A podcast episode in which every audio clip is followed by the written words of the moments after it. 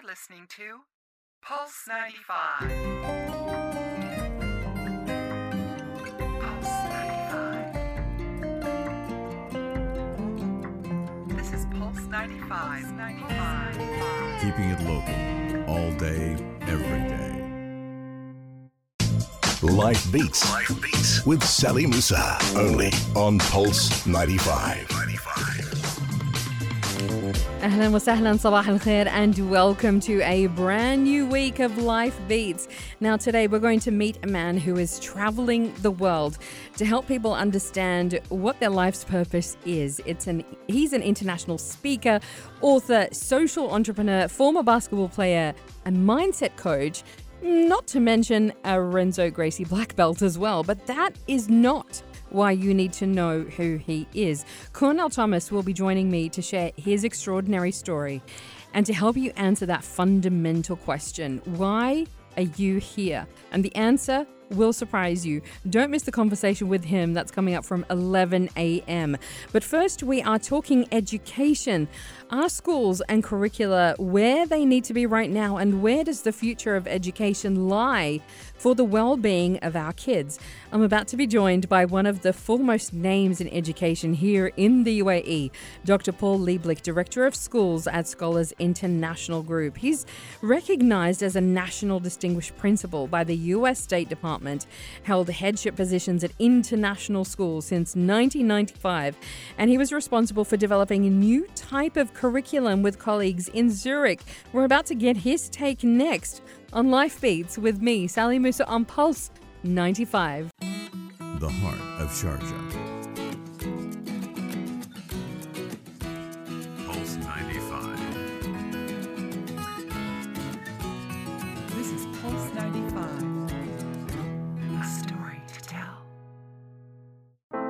Life Beats. Life Beats with Sally Mousa. Only on Pulse 95. 95. Yes, it's Life Beats with me, Sally Mousa, on the Pulse 95. Now, uh, Dr. Paul Lieblich is joining me here this morning. Hello and welcome.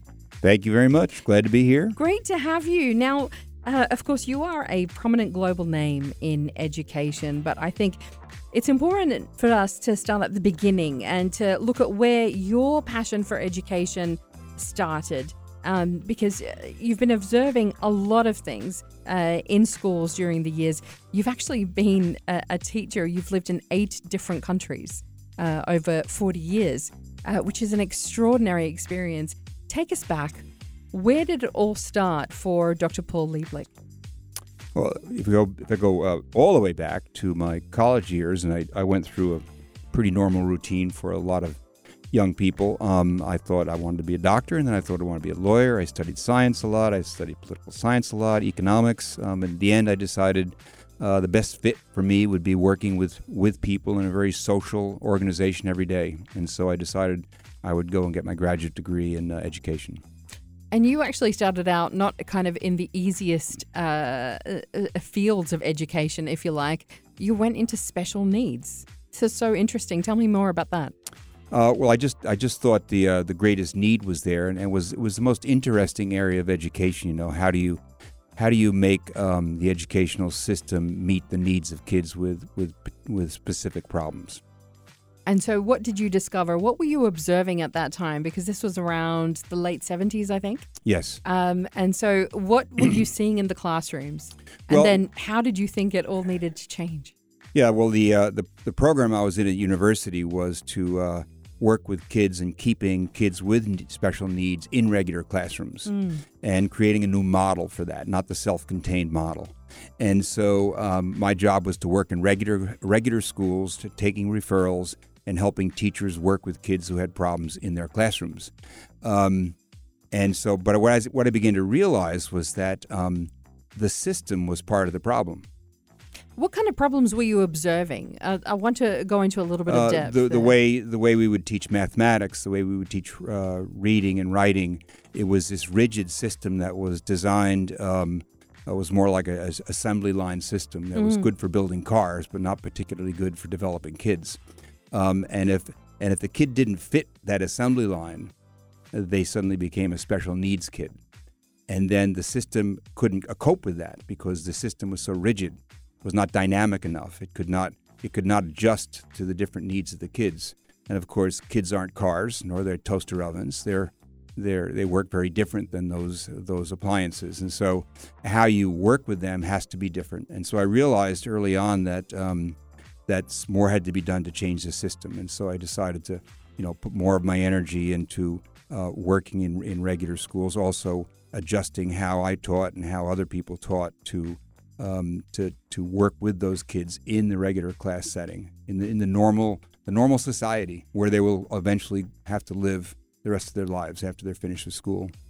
This all started, uh, as we were saying, in the late 70s, and, and uh, this is uh, a passion of yours, making sure that you are uh, developing curriculum that, that keeps up with where kids need to be, particularly today. I feel like we've never seen change and the speed of change the way that we are today. So, the way that education was before, um, uh, like you say, it was like a production line. How did it change? How did you come in when you were working on new, a new type of curriculum uh, that you developed in Zurich when you were in Zurich? How did you change that? What did you say? Okay, what what needs to happen here? Well, I, I was a head of uh, an international school um, in both Amsterdam and Zurich, and began to work with colleagues who were mm. also heads of schools, who felt that the uh, uh, curriculum that we were using, the, the approach to education that we were using, just wasn't wasn't right. It didn't it didn't help our kids the way we needed to, and we, we had too many problems we couldn't solve with that system. So we got together and we, we put together a framework, uh, which eventually became the primary years program of the IB, um, that was more um, connected to the developmental needs of kids, that was more flexible, that could change based on what kids needed. And so out of that, um, you know, I think it's something that many of us have been wrestling with for a long time, but we didn't quite know how to go with it, where to go with it. And so, um, putting together a group of like minded people, we worked together for four or five years uh, to put together a framework that would be um, rigorous um, and that would still deliver a high quality education. Um, but at the same time, built in features that was more flexible and was also responding to what actually we've known um, in progressive education circles for a long time about how people learn best and a lot of the practices of how people learn best were not being employed in traditional education systems. So a lot of our effort was to put those practices into um, a, an educational system that schools could replicate and use worldwide. I love that. We're going to come back in just a moment, Dr. Paul Lieblich, uh, and I do want to ask you exactly how do people learn best, and how do you put together a curriculum that is flexible enough, that is teaching what needs to be taught, but is flexible enough that uh, everybody gets to learn in the way that suits them best. That's coming up next on Life Beats with me, Sally Mousa on Pulse 95. This is Pulse 95.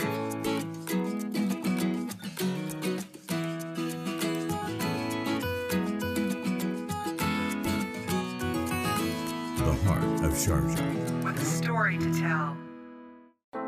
Life Beats. Life With Sally Mousa. Only on Pulse 95. 95. It's a fascinating conversation right now with Dr. Paul Lieblich. He is the Director of Schools at Scholars International Group, and we are talking about education. How do kids learn best? How do different types of kids learn best? This is really the fundamental question right now. Um, and it seems that progressive education has an answer to that, Dr. Paul.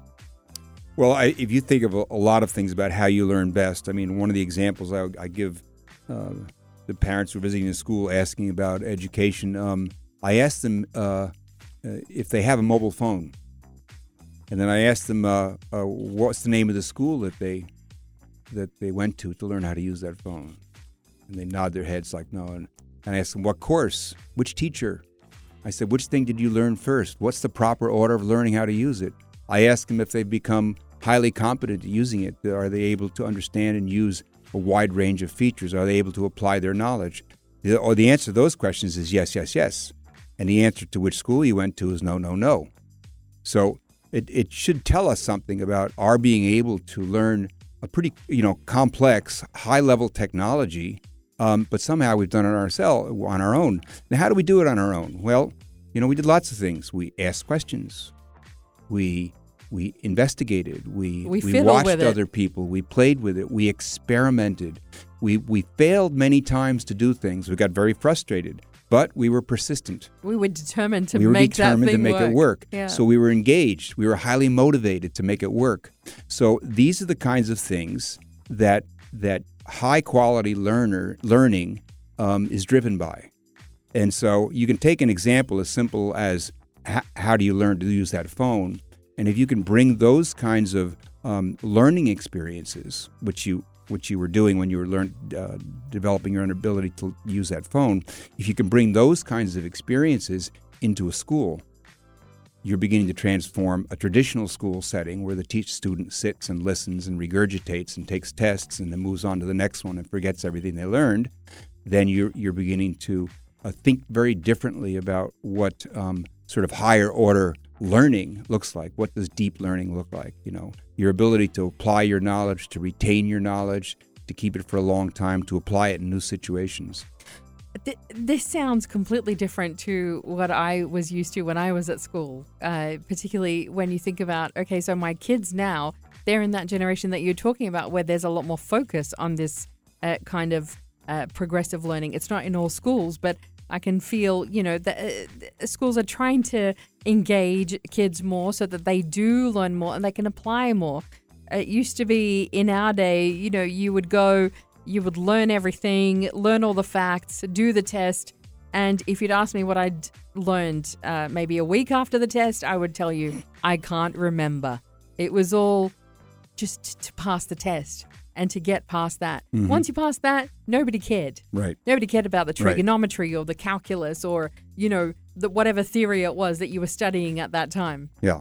It was all done. Exactly. So th- this is completely different what you're talking about. Well, there, there's a there's I guess you could you could argue that there's been a game change. You know, the the fourth uh, technological revolution. You know, um, that the uh, the schools used to be able to get away with just getting you into university, into a good university, and then things are taken care of after that for employment in university. Well, now universities are even beginning to look for students who can think and solve problems and be persistent and get things done on their own.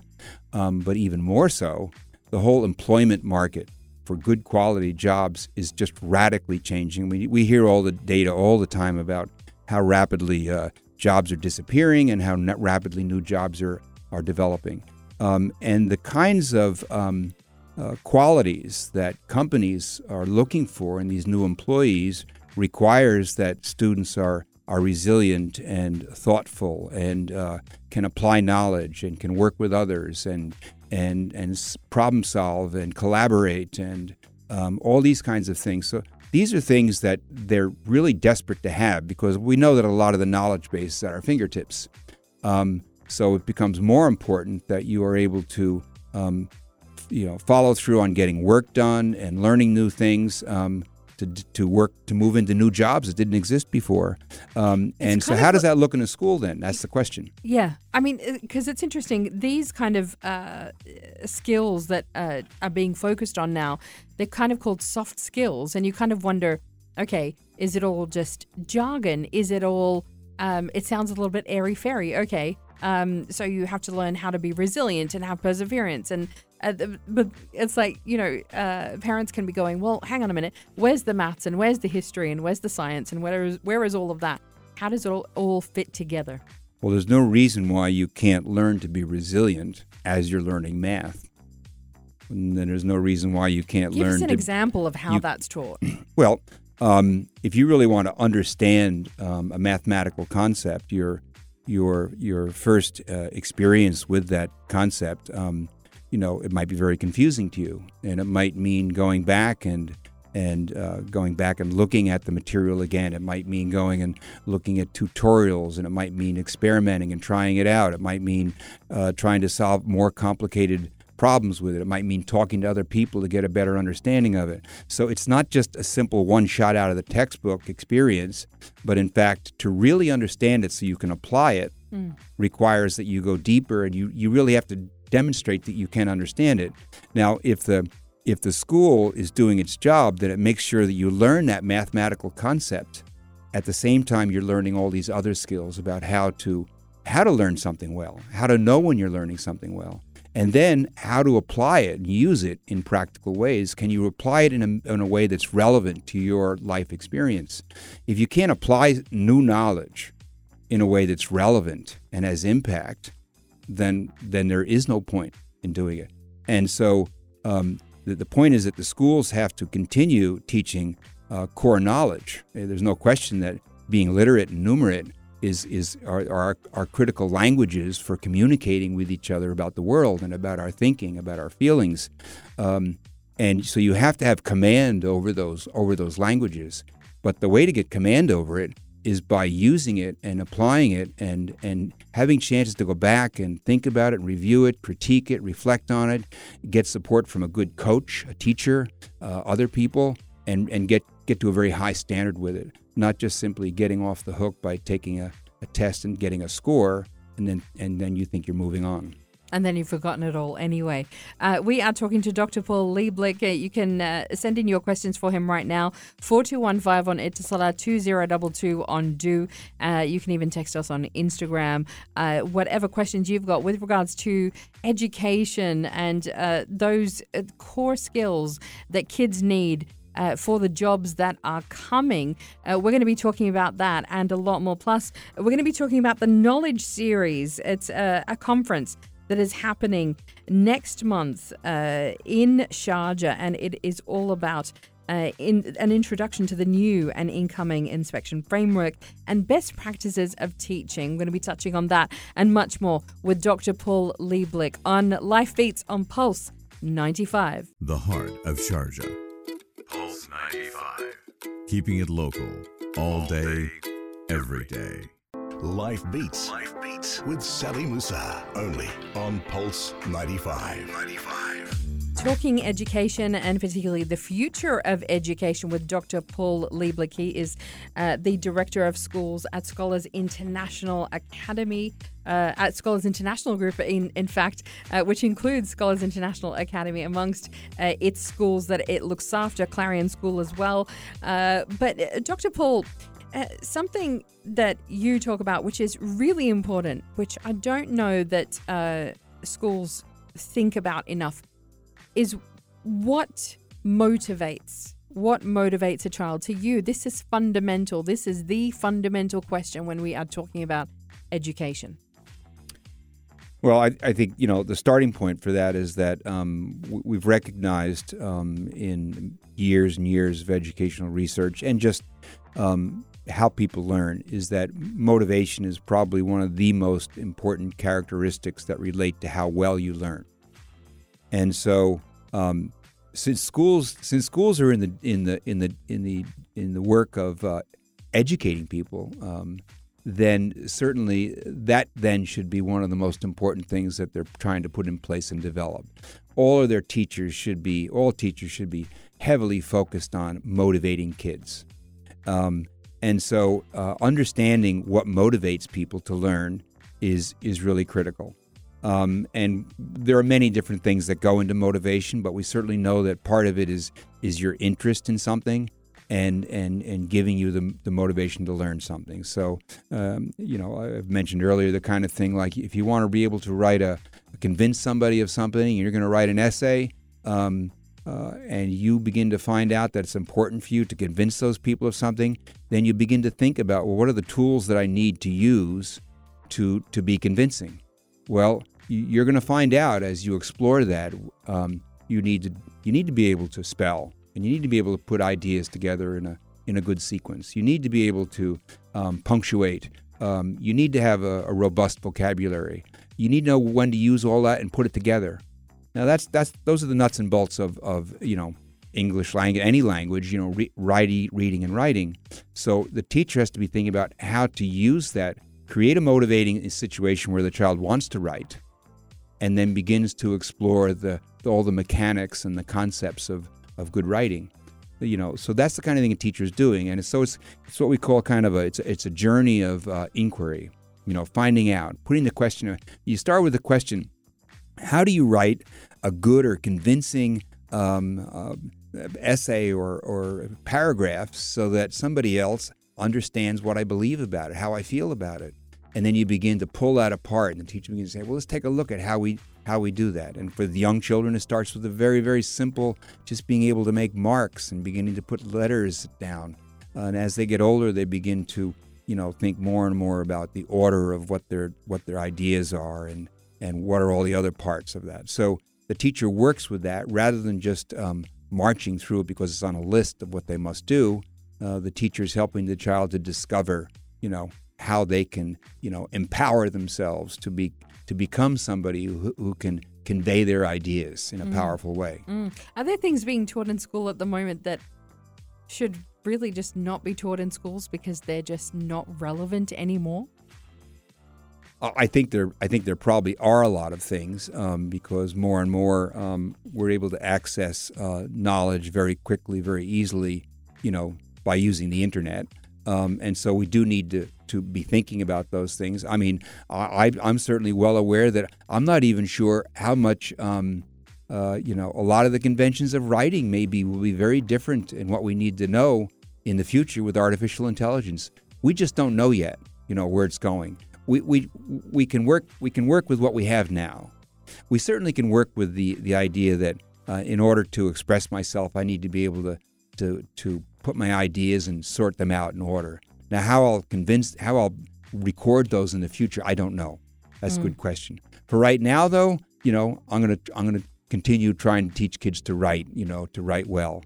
Um, now, does a child need to um, memorize some of the things that they're they're currently memorizing? That's that's a really good question um, for you know for education to pursue. So I think that there are things that we don't need to to spend time learning on because we know students can access them on their own if they're really interested. You, come to a really interesting point because uh, you know uh, as you're saying. Um, in terms of progressive education, the the teacher is no longer the center of the classroom; it's the child. So you're encouraging the child to go out, to explore, to think for themselves. Um, uh, are schools doing enough of that at the moment? And when kids do show initiative, when they feel like they can go out there and learn on their own, is that kind of um, independence and autonomy being rewarded? And is it flourishing or is it kind of just being put down sometimes in terms of, well, the child's being arrogant. I'm the teacher. I have things to teach you. Yeah, well, I think the uh, you know teachers were taught to teach a certain way. They they grew up learning in a certain way in a certain model of schooling, and then they went to university and they were also taught to teach a certain way, um, and they'll continue to do that. So it's it's a it's a major major um, you know shift in thinking about what good learning looks like. Um, and so that's going to take a lot of support for teachers, uh, both at the university level and even up into schools. To you know, how do you help teachers, you know, make that shift? And it requires changes changes in how you write curriculum, how you describe describe instructional practices, how you design professional development. All these things have to come together. Um, but it, but for sure, the uh, the child needs to be, um, you know, provided opportunities to um, to go out and explore things. So how do you do that? Well, teachers are often very concerned about losing control of, of their class, you know, so you have to change the way you think about how you manage a class. How do you teach kids to become responsible and independent learners so they can all be in a class um, and doing work on their own sometimes, and and that they can be uh, supported by the teacher, and the teacher can give them freedom without things getting crazy. Um, and a lot of these these uh, instructional strategies, classroom management practices, are changes that have to be made and and they require an, another skill set for teachers. It's a different style of managing a class than what they're used to. Mm. And so that requires a lot of training and teachers becoming confident in a new way of doing it. But it just means that the teacher changing that mind shift, as we said, from the from the uh, sage on the stage to the to the guide on the side. Um, you know, if you think about any good, any of the top level performing arts or, or sports performances or anything else, you know, all of these top, top level people, they all have coaches. You know, they're they're constantly working on their on their skill sets and their conceptual understanding of how to how to do their activity. It never stops. But the way that they do it isn't by their coach giving them a lecture on how to serve a ball. or on how to play a musical piece. It's a collaboration between the coach and the and the performer, in this case, so to speak, the the, the learner. And so there's a, a, a collaboration and a partnership that gets built up over time with lots of discussion and reflection. The coach, though, must be an expert in their area. They maybe Mm, don't mm. have to be an expert in all the content, but they have to be an expert in how do you help somebody try something new? Yeah. and how do you help them move through the, the challenges that somebody has in trying to learn a new skill or a new concept. And when they get stuck what do you do? And so the teacher's role has to become less a dispenser of knowledge and more a person who can guide people you know through challenging times and, and help them re-establish new goals. And where do you where do you look next when you get stuck? And and what what uh, what parts of your own character do you need to dwell on in order to keep going? How do you how do you reach in and persevere and be and be resilient even though you've you've failed a number of times? And so that has to be built into the educational day. They're great questions, and this is exactly how we need to be looking at education. We're talking to Dr. Paul Lieblich. Uh, coming up next, uh, we're going to talk about this uh, Knowledge Series conference happening in Sharjah, uh, and I want to ask you about uh, technology in education, uh, Dr. Paul. That's coming up on Life Beats with me, Sally Mousa, on Pulse 95. The heart of Sharjah. The heart. The heart of Sharjah. Pulse 95. Life Beats. Life Beats with Sally Mousa. Only on Pulse 95. 95. Last few moments with Dr. Paul Lieblich uh, talking education and the future of education. And something we hear about a lot, Dr. Paul, is uh, the role of technology in education. In the last couple of years, we've seen so many schools demanding that kids, you know, even the kids who are uh, in kindergarten or in grade one, to bring their own devices and to bring their own iPads and for the older kids to have their own laptops at school. And it feels like there's a lot um, of time that is spent in front of screens. Now, uh, is this essential? Is it beneficial? There are so many questions around this. Well, I think a, a lot of it's a, it's certainly a um, important question because, as we all know, uh, the, the digital world is uh, is bursting into our lives in many many ways, and I think we're already finding out that it's it's having some some very damaging um, impacts. You know, we know for if you're running a, a middle school or a high school that the, the the use of social media between students is basically out of control, and uh, a lot of uh, and, and kids are are using it sometimes in very very damaging ways, and so there's a whole area where um, we we just don't even quite know what to do with it in education. Schools are struggling with with what kind of policies to make about this whole area. Um, and then, then of course, there's the whole impact on in, instructional uh, activity um, and and where we use it in the classroom and where we don't. Um, I think the uh, one of the central ideas that, that I think about is we don't have to worry about um, pushing um, uh, display time onto kids. Uh, they're going to get enough of it in their own lives There's so much of it plenty, already. plenty, plenty, plenty. Um, schools, schools, in my mind, should not be bringing any more uh, digital technology into the school environment than it is absolutely convinced that this is the the best use of a child's time at the school.